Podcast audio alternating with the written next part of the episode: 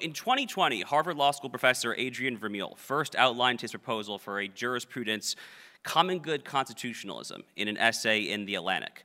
I initially responded with a friendly essay at the Claremont Institute's American Mind site that applauded Vermeule's, quote, beneficial exercise in Overton window shifting, while nonetheless offering some objections due to its debatable theoretical compatibility with our distinct Anglo American constitutional heritage, as well as on the more tactical grounds of, quote, that great Burkean virtue, prudence.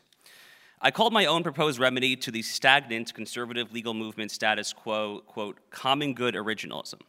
Since then, I have frequently written and spoken on this most fully, as Garrett alluded to, in a Harvard Journal of Law and Public Policy essay last year titled, quote, Common Good Originalism, Our Tradition and Our Path Forward.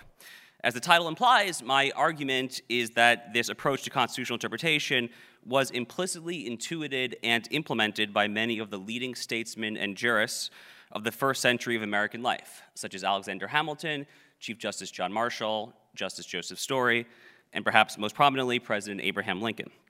What's more, the present timing is right. Common good originalism is the natural corollary to the common good capitalism antidote that after decades of destabilizing neoliberal excess must now serve as America's nationalist, course correcting political economy. Common good originalism is originalist insofar as the original meaning of a legal provision controls, but it is also morally thick.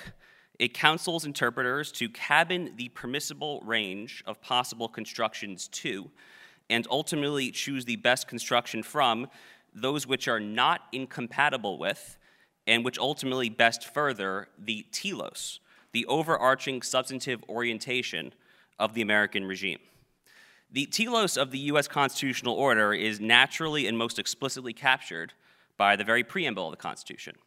The preamble speaks of nationalist, solidaristic societal aims, such as, quote, a more perfect union, the common defense, and the general welfare, as well as a concept of justice, established justice, that can only be understood, much like the English common law itself, as downstream of the natural law tradition and perhaps above all, the Bible and Scripture. Common good originalism is thus a substantively conservative, a national conservative approach to originalism. The question now, in the aftermath of the unprecedented conservative victories of the most recent US Supreme Court term, is whether any of this remains relevant. That term included among its achievements a major Second Amendment victory in the Bruen case, another win for religious free exercise in Carson versus Makin, the long overdue formal demise of the noxious lemon test for religious establishment via the Coach Kennedy case out of Washington state, and most dramatically, of course, the overturning of Roe versus Wade in the Dobbs abortion decision. The short answer, of course, is yes. Common good originalism remains as relevant as it ever has been, but it is important to understand why and what that entails in practice. The criticism of a positivist or overly historicist conception of originalism has frankly nothing to do with the specific outcome of any particular Article 3 case or controversy. Rather, the objection is to the very notion that legal interpretation can be reduced to something resembling a mere corpus linguistics style historical inquiry. Men, and especially men pursuing the art of political and jurisprudential statesmanship, are not reducible to software programs or computer algorithms. Rather, as I wrote in that initial American Mind essay, quote, human beings are moral creatures, and to deny us the ability to advance overtly moralistic argumentation is an attempt to deprive us of the very faculties that make us human in the first instance. The founders understood that attempts to conduct politics and law absent a thick moral grounding and a proper substantive orientation would inevitably fail, descending into the very tyranny against which they had just rebelled. We can trace a direct line here from the preamble's intergenerational emphasis on, quote, securing the blessings of liberty to ourselves and our posterity. We can trace that directly to George Washington's famous exhortation in his farewell address, where he said, quote, let us with caution indulge the, the supposition that morality can be maintained without religion. Religion, in other words, secures the preamble's intergenerational aim of securing the blessings of liberty to ourselves and our posterity. Hamilton, for his matter, was suggesting the exact same point when, in opening the Federalist 31, he observed that, quote, there are certain primary truths or first principles upon which all subsequent reasonings must depend. Those, quote, first principles in the Anglo American constitutional tradition are those derived from the English common law, the natural law tradition, Christianity, and the Hebrew Bible. The US Constitution is necessarily oriented to the pursuit of and exists to secure these first principles. This is what John Selden, a preeminent 17th century English common lawyer, was getting at when he argued, as my Edmund Burke Foundation colleague Ofir Haivry put it in an essay six years ago, that, quote, universal moral principles can really be upheld only within particular legal systems fitted to the disposition and character of a nation. For the American people, the Constitution is our, quote, particular legal system through which statesmanship and legal reasoning can pursue Hamilton's, quote, first principles. More fundamentally, the leading folly of the positivist inclined originalist, and perhaps no one here was guiltier than the late great Justice Antonin Scalia, is the very idea of, quote, values neutrality as a durable and sustainable exegetical means. Scalia fought so mightily against those who would counsel the, who, who would counsel recourse to those extra constitutional, small c constitutional resources that might steer the interpreter of the big C Constitution in the right direction. But he was wrong to do so. One key insight of, uh, of the national conservatism movement and the broader populist inclined new right that has emerged over the past few years more generally is the idea that there is no such thing as values neutrality. You just heard Hadley speak at great length about that.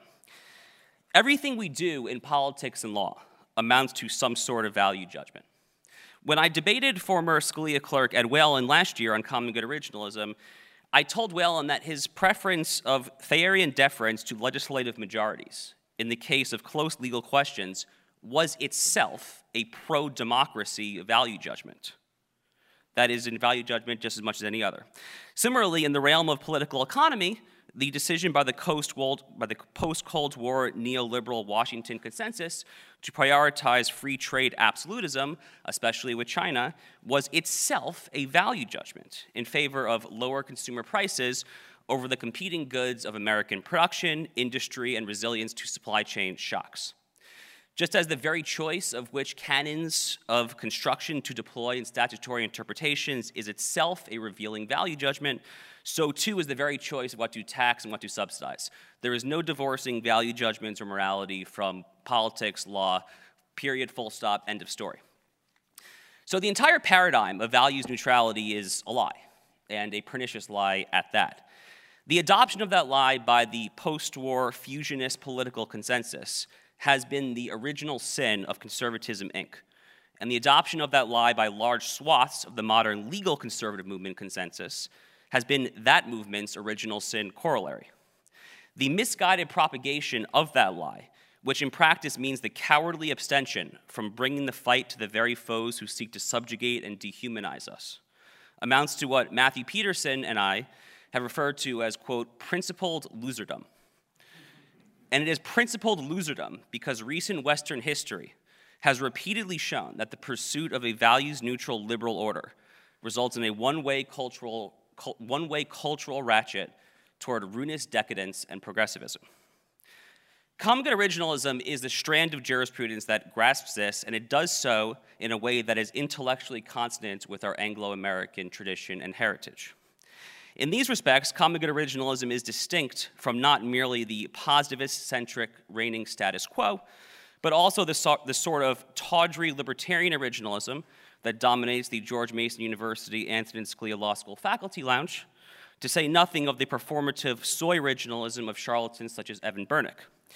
That a moral and constitutional monstrosity such as Roe was finally overturned 49 years after it was decided, and 40 years after the formation of the Federalist Society, says very little about the supposed triumph of any particular interpretive methodology and very much about the success of the political machinations of Donald Trump and Mitch McConnell. The upshot is that common good originalism is here to stay. It's not going anywhere, so you better get used to it. For lower court judges, that should mean adoption of what I have previously called a quote, common good maximization principle. Lower court judges should defer to the substantive common good and background principles of our common law inheritance rather than rely upon and further entrench flawed Supreme Court precedent. At the Supreme Court level, common good originalism militates in favor of a de minimis role for stare decisis in the realm of constitutional interpretation, preferring a morally thick original meaning to the often flawed precedents that have since accumulated. More fundamentally, at the Supreme Court level, common good originalism means rejecting neutrality and the pursuit of a mere level playing field as a putative end unto itself. As I wrote in a post Dobbs column, quote, the proper long term goal is not neutrality, but victory. The time for playing jurisprudential and judicial defense is over. The time is now right for legal and judicial conservatives to go on offense. But in order to do so, we must reject illusory neutrality, embrace our moralistic impulses, and render judgments accordingly. When it comes to which so called closure rules an interpreter should embrace when a text is underdeterminate or ambiguous, for instance, that means rejecting limp Thayerian deference to legislative majorities and embracing a muscular thumb on the scale in favor of substantive case and controversy outcomes that are most consistent with the telos of the American regime justice, human flourishing, and the common good of the whole. The overarching judicial lodestar is thus not a reflexive posture of procedural restraint, but rather a deliberate pursuit of substantive justice, the rewarding of good and the punishing of evil within the confines of the rule of law. After Dobbs, when it comes to the abortion issue, the political and judicial branches alike should, should reject a House divided against itself style abortion patchwork regime among the 50 states, and instead interpret the 14th Amendment's Equal Protection Clause to ban abortion and protect unborn life nationally. Congress, for its part, can and should legislate a national protection for unborn life, embracing a morally imbued reading of its 14th Amendment Section 5 enforcement power. Moreover, after the Coach Kennedy case, it is time to double down on the issue of public religion. We must get the Bibles back in schools, God back in the public square, and the liberal misnomer of so called separation of church and state back where it belongs, the ash heap of history. The American Republic is ailing, showing increasing signs of hurtling toward an inescapable abyss. The legal imperative, much like the political imperative, is to know what time it is and act accordingly wielding power in the service of good political order. Fortunately, those focused on jurisprudence specifically need not look very far. Common good originalism was, is, and remains both our tradition and our path forward. Thank you very much.